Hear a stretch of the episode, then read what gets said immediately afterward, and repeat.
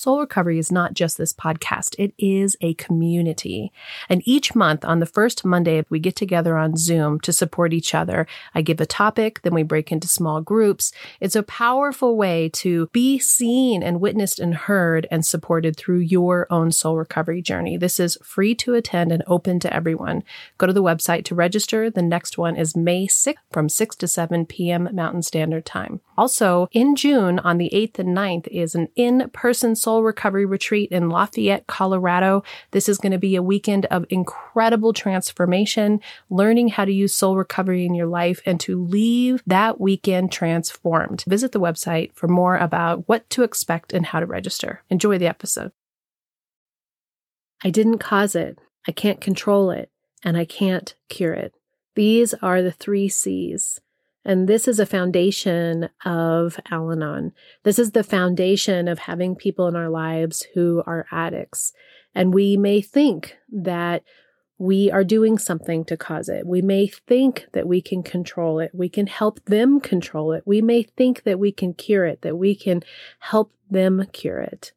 And in doing that, we can make ourselves sick. We can make ourselves miserable. We can have a life that feels out of control and we suffer. So, in this episode, we're going to talk about the three C's. My name is Reverend Rachel Harrison, and this is the Recover Your Soul podcast, a spiritual path to a happy and healthy life. I started Recover Your Soul after having profound changes in my life from my recovery of alcoholism, control addiction, and codependency. I was guided to share the tools and principles of spirituality and soul recovery to help others transform their lives as mine was transformed. For us to overcome external circumstances, we must first turn the attention to ourselves, focusing on inner change. Positive results in our lives will follow. As a spiritual coach, I can support you on your path to make deep and real changes that will bring you a life of peace, happiness, connection, and abundance. Visit the website recoveryoursoul.net to book coaching sessions, read the blog, listen to some of my original music, and subscribe to receive email updates. I think of Recover Your Soul as a community. Follow us on social media, join the private Facebook group, and even our monthly soul recovery support group on Zoom to support each other and connect. For an extra episode each week and to support the podcast, become a Patreon member or subscribe on Apple Podcasts. Together, we can do the work that will recover your soul. Welcome to the Recover Your Soul podcast. I'm Reverend Rachel Harrison, and I am truly, truly honored to have you here listening to this podcast today. It is the fourth season, and I haven't talked about Al Anon for a while, and I wanted to bring in the three C's. I love these three C's of Al Anon. I didn't cause it, I can't control it, and I can't cure it. I am just so grateful for the doors that you have all walked into to find this podcast about soul recovery. I know that when I first started just sharing my experience back in May of 2020, I had no idea what Recover Your Soul was going to turn into. I had no idea that I was going to become an ordained minister. I had no idea that I was going to become a spiritual coach. I had no idea that I'd be speaking at spiritual centers and churches every Sunday. I had no idea what the universe, what spirit, what higher power had in store for me. I just knew that I needed to share this experience that was happening in my life that was this profound transformation from pain to healing. And I was really cautious in the beginning because I was actively attending AA and Al Anon, and the 12 traditions talk about not going out and talking about it. So I was really cautious about not wanting to cross that line. And I'm still very aware of not wanting to cross that line. If anybody comes to me and does coaching with me, it is not Al Anon. We are doing soul recovery. It is inspired by along with a lot of other modalities for for healing but when I started the episodes, and I did one particular episode early in the first season, back when the sound quality was terrible. I didn't even know how to edit, I didn't know what I was doing. But I was so affected in my life positively by the detachment bookmark that has the seven gifts of detachment that I wanted to share that because it was so important in my life right that minute to remember my place to be, to stay on my side of the street, to stay in my lane. And so I did an episode on the detachment bookmark and sharing in my life how that was working for me.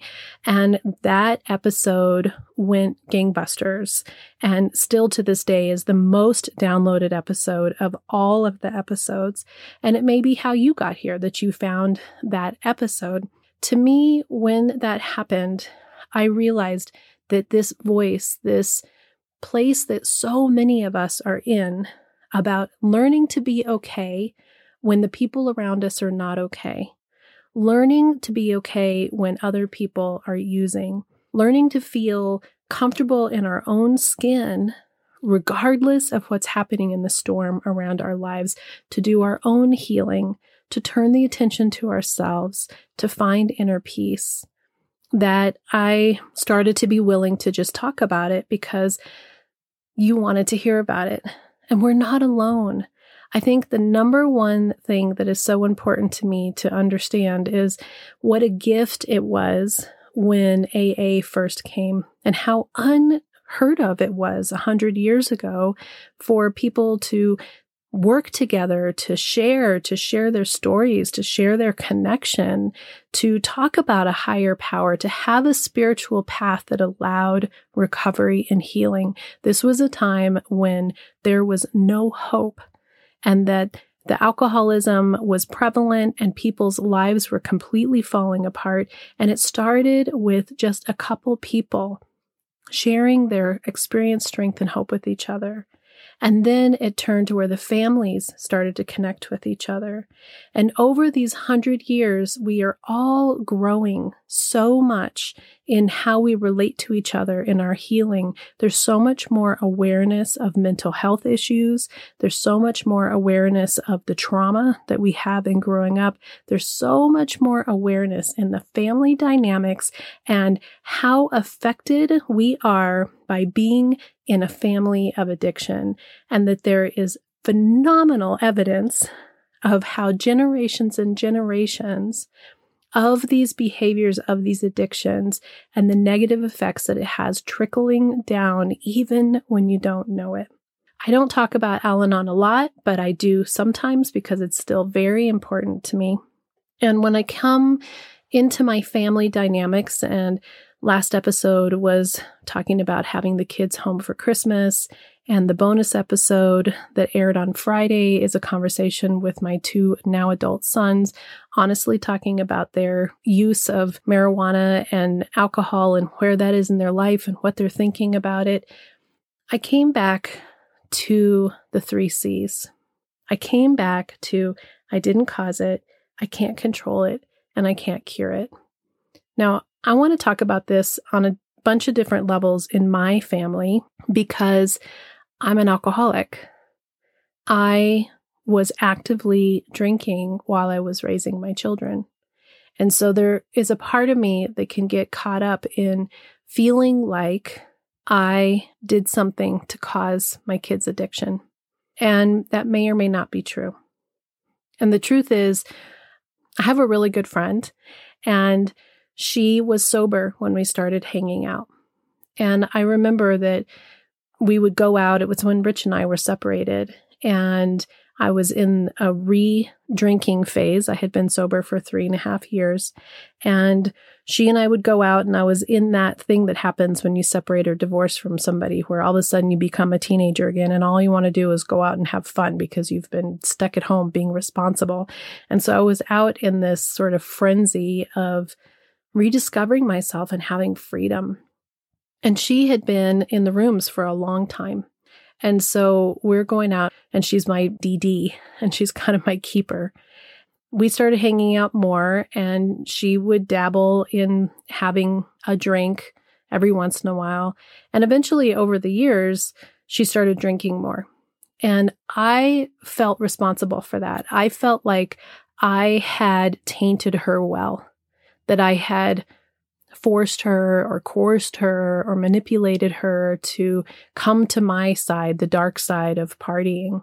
I was grateful when we talked about it over the years and she's had, you know, her own journey of her own recovery and her own spiritual recovery and her soul recovery, her own path to find her way. And that's what we're talking about here today.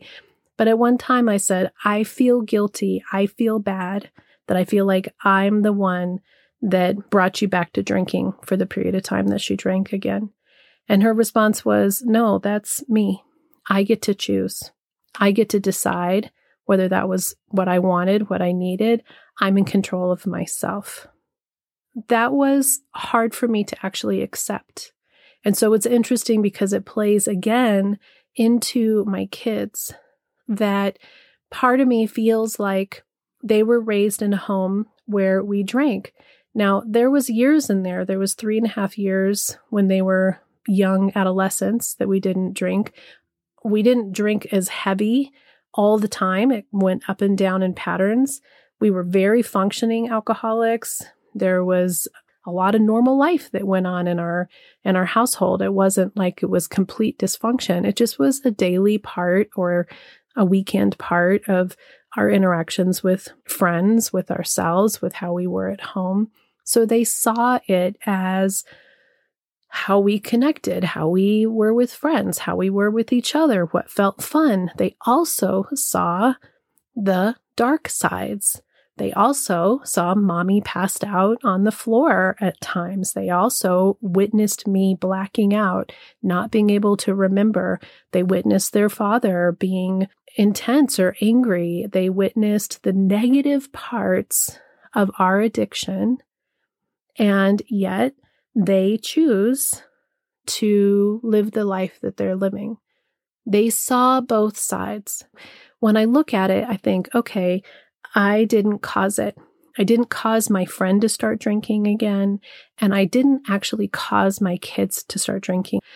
I saw a little meme or something that had a little sign that said uh, two siblings, both raised by alcoholics. One is an addict struggling on the street, and the other is a well to do, disciplined business person. Each of those are effects that can happen from feeling out of control and being in an environment that was complicated and raised potentially in an alcoholic or addictive environment. There is no promise that it's going to come and push in one direction that there's a guarantee that they're going to be unhealthy, everything's going to fall apart. And the person who becomes the business person may be super controlling and determined and perfectionist and want so badly to have success in their life to make up for the dysfunction of childhood. We are all responding constantly to our childhood. We're all responding constantly to our hurts, to where we were fed emotionally, spiritually, literally, physically. We're all emotionally responding constantly to our past environments. So, yes, my children were given genetics for addiction. Yes, they were raised in an alcoholic home. Can I say that I caused it? I can definitely say that I fueled the fire. I can definitely say that there were parts of the way that they grew up with us that made it easier for them to make this choice and to live this life. But no one pours the drink down your throat. No one forces the drugs on you. We choose as addicts, we choose. And that addiction is so profoundly powerful, that disease, the, the truth is it's a disease that can overtake us.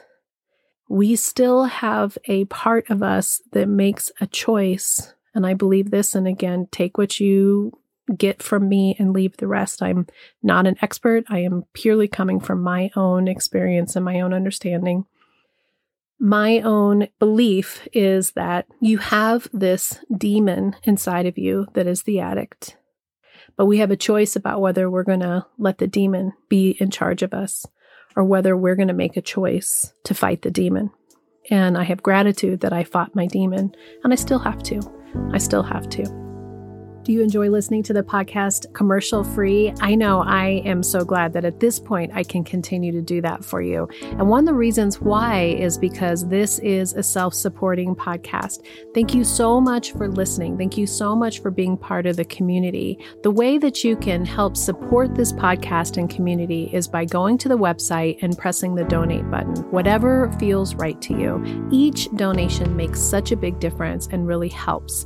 The other way that supports the podcast, but mostly is here to support you, is to book coaching sessions with me. I can help you with spiritual coaching, with life coaching, whatever it is on your soul recovery journey that is going to help lead you to your best and truest and most fulfilling you. I want to help you release all that that no longer serves you, to let go of the past, to open up to new ways of being, releasing all those old patterns patterns and discovering the truth of who you are. Go to the website and book a session. There is a discount code for your first session in the show notes. And I really love working with you on your soul recovery journey because together we can do the work that will recover your soul. Now back to the episode. So then you go to I can't control it. As you know from listening to last episodes at the end of last year, Rich, who got sober with me in February 2018. And then I thought we were on this journey together, this sobriety journey. He was the one that wanted to get sober. He's the one that started it in the first place for the second time around. The year before, he'd come to me and said that he was dabbling again in it and that he was going to stop drinking. So I had assumed that he had. And then when we were in Mexico in October, he shared with me that he had been continuing to dabble with it. And I can't control it for him. And I find myself so grateful that I'm on this soul recovery journey, that I can allow him to have his own experience and love him anyway. My belief at this point is that he is continuing to abstain. And the truth is, we're spiritually working on ourselves. We're having great communication. We're working through things when they come up. That's really all I can ask for. That's what I want in my relationship is I want a partner who is connected, who is present, who is interested and willing to work on themselves, their spiritual development, and us as a relationship. His experience with his alcoholic demon is his own to have. And so, unless he comes to me and wants to share with me or wants support, it isn't mine to bring up. I can't control it. I can't do anything to make it be any different. Not one person in all of my years of drinking could control my drinking. If you told me as an alcoholic to quit drinking, I just wouldn't drink in front of you, or I would quit hanging out with you, I mean, as a functioning alcoholic, it's fascinating to me to think about all the choices that I made in my life that were surrounded by whether I could drink or not. Was I going to go to someone's house? Did they have alcohol? Did they not have alcohol? Did I need to pre drink? Did I need to bring it in a Contigo coffee cup and make it look like I was drinking coffee? Every decision that I made in my life had something to do with how I was going to drink. And that's crazy to think about now. And so when I had people who would come to me and were concerned about me and wanted to find a way to help me by controlling it, I just rejected them. I just didn't participate in those friendships. When I think about my kids and I think about the fact that they're young adult men, 24 and 26, and they're functioning in their use, they're not out of control. And it is more than probably I would like.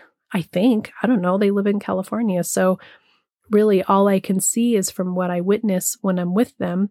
And when I'm with them, I'm looking through the eyes of a recovered person. And I have been very conscientious of remembering to look through the eyes of somebody who acted and behaved and did and chose the same way that they do when I was that age.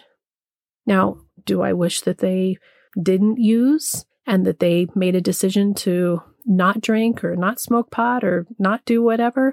Of course I do. But it's not my journey. And if I push them and I demand or I try to control it, then I'm actually going to push them away. And in the podcast that we recorded on that bonus episode, I was really impressed that they could talk so openly about what's going on with them and that, yes, they are doing these things now. It's not something they want to do forever. They're aware. They're being very aware of how it affects their life, what's going on for them, what are their emotions.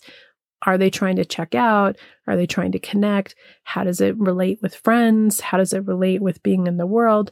That's all I can ask for is that they're conscientious of how it's affecting them and what it is in their life. And then I can't cure it. The only person who made me recover was me. The only person that made me recover was me. And this is my second time of real sobriety. I got sober the first time 14 years ago, actually. Now that I remember correctly, it's been 14 years since I went into recovery the first time, and I was sober for three and a half years. But I didn't even take it as seriously or work as hard at as it at it as I have done this time around. And I think about how it affected me in such a positive way then, but it was so easy to fall off and go right back into drinking and right back into a lot of the negative emotional behaviors, the controlling behaviors, the wanting the world to be a different way, the being disappointed in my life, being really deeply, deeply depressed and unhappy within myself. So, this time around, when I did recovery almost five years ago, I was a lot older and I had been there, and it wasn't anybody else that was pulling the strings or wanting it to be different. At that point, my kids were gosh, I think Bodie was at the end of high school. I mean, might might have even been going into college, and Alex was out of the house. So it really had to just be for me. And I think I had an awareness that I was coming up onto 50 and that I I desperately wanted a different life. That I desperately wanted to have a chance to love myself. And it brings up emotion for me and makes me realize how lost I was at that time. If you've listened to the podcast, you've heard me tell some of the stories, but I was in a job that I had loved so much and had brought me so much fulfillment, and it had gone awry. And had gone awry to a great extent due to my own addiction and my own negative behaviors and my own way of thinking and my own demanding that the world be what I think I wanted. And when it didn't show up that way, I was devastated. Soul recovery has saved my life, not just my physical life and not having the toxin of alcohol in my body, but it has saved my emotional life. And the peace that I feel in myself is so profound. And I want that peace for the people in my life. I desperately want that for my husband. I want that for my kids. I want it for other people in my life that I know are suffering. But those three Al Anon C's didn't cause it, can't control it, and can't cure it, has allowed me to turn the attention to myself and to put all of my energy on my own inner healing, to go and look at the dark crevices within my soul, within my heart that I was afraid to look at, and do the soul recovery work, do the steps, the steps through AA and Al Anon, but more importantly, the steps of healing of soul recovery that I have been working on for myself and with clients to release all of that negativity, to release the resentments, to release the grievances, to let go of guilt, to let go of shame, to release the past and be present in this moment right now. And trust and believe that whatever is going on around me with my family members and their addictions, is being held by higher power. And that the more that I resolve to be healthier myself, the more that I resolve to take care of me and be in touch with my feelings and heal my hurts and come from my healthiest, truest place, the more that I can be a light to them. And that whatever happens with them, I can handle it.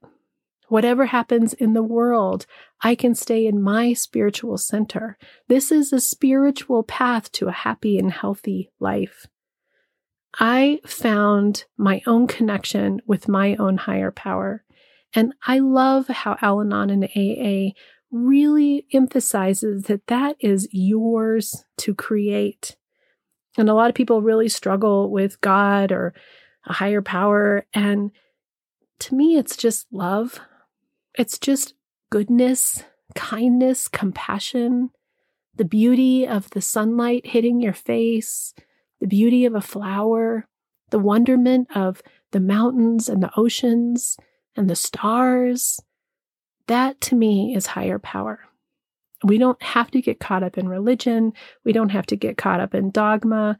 It's really just about knowing that there is something that we cannot describe or understand that is greater than us, that is part of us, that is part of what is in the flow of the universe.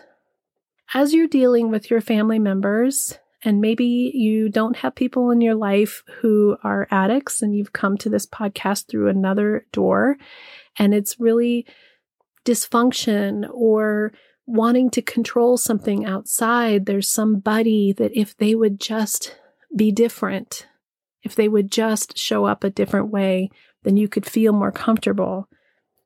We didn't cause their dysfunction. We can't control it and we can't make them be different. Allowing ourselves to release that belief that we have control of them, release the responsibility of feeling like we need to be some way, do something to make the others around us be different. Everything changes in our life, and we actually take our power back. And we take our power back and we can begin to make choices for ourselves that I can control me. I am responsible for what is causing me pain in my life, what is causing me suffering. And I can cure me.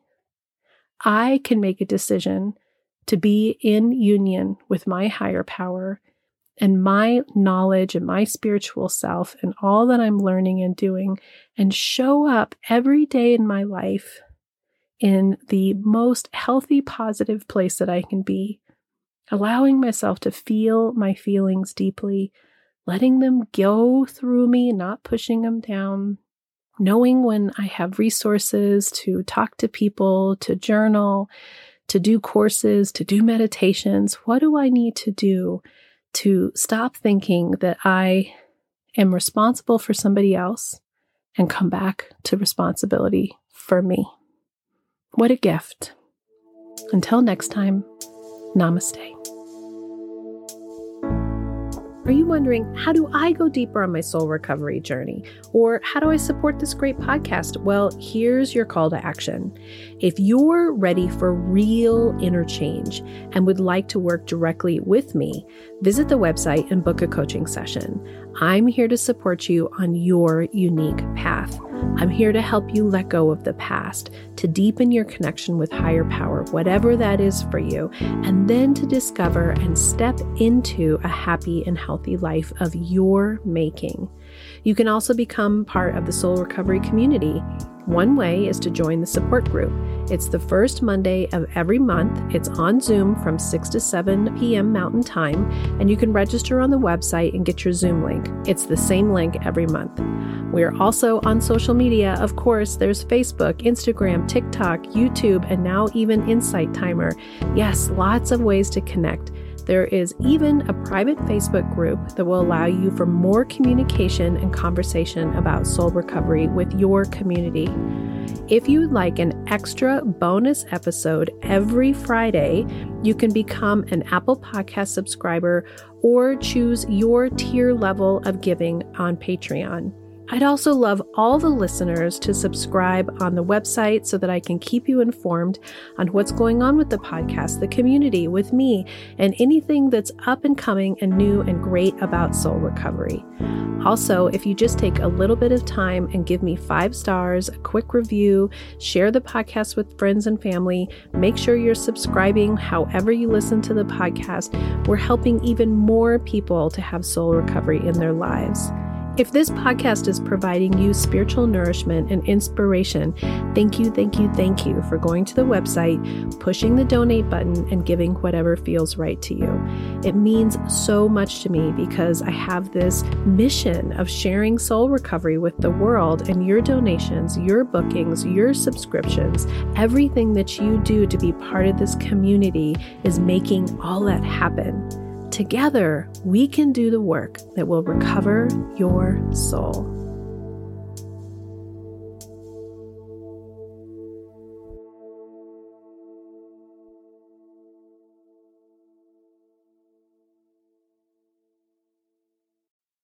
The Recover Your Soul podcast and its content is for educational purposes only and is not allied or representative of any organizations or religions. It's based on the opinions and experience of Reverend Rachel Harrison. Recover Your Soul claims no responsibility to any persons or entity for any liability, loss, damage, or cause alleged to be caused directly or indirectly as a result of its use. Applications or interpretations of the information represented herein take what you need and leave the rest.